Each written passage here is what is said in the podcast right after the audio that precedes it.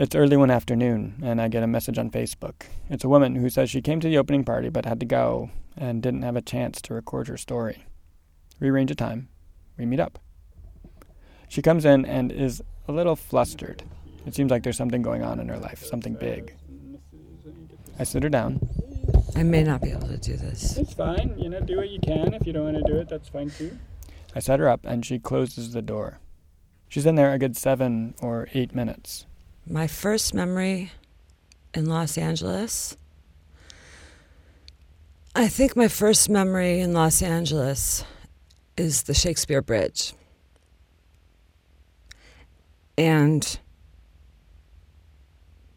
for various reasons, um, the Shakespeare Bridge was um, had both the art, architectural and um, aesthetic, um, the uh, the artistic elements, and I was desperately seeking that. Um, I was getting married for the first time, and um, my ex-husband, or yeah, my ex now, he and I were um, looking for homes together in in Los Feliz area, in other areas of LA, but um, somehow we both knew that we wanted to move to this area if we could, and we started looking for homes. And uh, the reason I think of the Shakespeare Bridge is because I was driving around all of uh, the Los Feliz, Silver Lake area, Franklin Hills, um, the area like on the other side of the school, Franklin Avenue Elementary, which were too expensive for us. Um, you know, we didn't know what we wanted. I think we were newly married, and I, for for me at least, I know that I was excited. I was nervous. It was an adventure, you know, something very new. I was going to be married and I was going to be living in a new city. And, um, and so I think that, you know, the most fond memories I have of um, Los Angeles are not just the Shakespeare Bridge, but, you know, driving around both alone or with my ex. And, uh, just getting excited about like, ooh, this is going to be our Trader Joe's, and uh, you know, we're going to be right by this bridge, and my son is going to go to Franklin Avenue Elementary, and it's bittersweet, I think, for me to talk about this. It's bittersweet.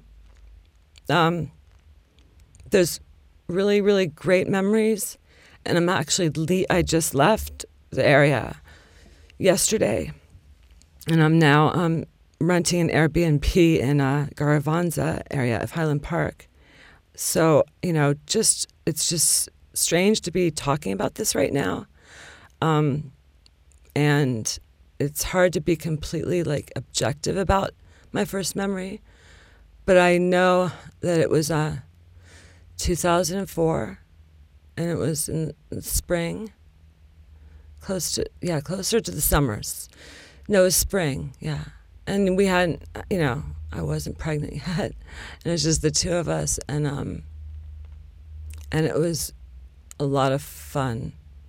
Um the city i don't know if it's changed or if i've changed. I mean that sounds very cliche but it's true. I mean from the first time i moved here i think i felt like people uh, were more sociable. Um, it was easier to meet people, that kind of thing. Um, being where I am in Highland Park now, I, I'm having the same feelings, and I realize it's just how much I, you know, want to put myself out there. But um, but it's just it's really fun to think about the fact that, you know, my son Dylan was diagnosed with autism, and he was going to go to Franklin Avenue Elementary so one of my first memories being the Shakespeare Bridge is, uh, you know, and the area, the school. It was about, you know, our kids would go there. And so when Dylan was diagnosed, I was devastated. I was devastated. And but I was also just on a mission to help my son because his diagnosis was, you know what, I just wanted to get him early intervention and I, I just focused on that and I have so much so many joyful memories of all of his um, school you know his school experiences, um, starting with preschool. So, but my second son Julian attended Franklin kindergarten and uh, first grade, and you know it wasn't so easy for him, but it was there were beautiful moments um, where we walked across the Shakespeare Bridge together, you know, to school, and uh, not just Julian and I, but you know Dylan and Julian and myself, my two boys. Um, after my son Dylan was hit by a car right off the bridge, that was um, something that happened what, three years ago. I uh, I was like, it's really important that we conquer this fear and you know not make this a traumatic place, but a place that you know it what was in the beginning a, a place of um, being like in awe and joy. So um, and they we would take these walks around and we'd cross the bridge together and it would be um, it would feel really good. I feel like you know I just felt like I was conquering some fears and I was I was feeling joy and awe again, you know, after painful associations. And uh, yeah, just uh, that, that, that bridge um, will always have so many different uh, meanings for me.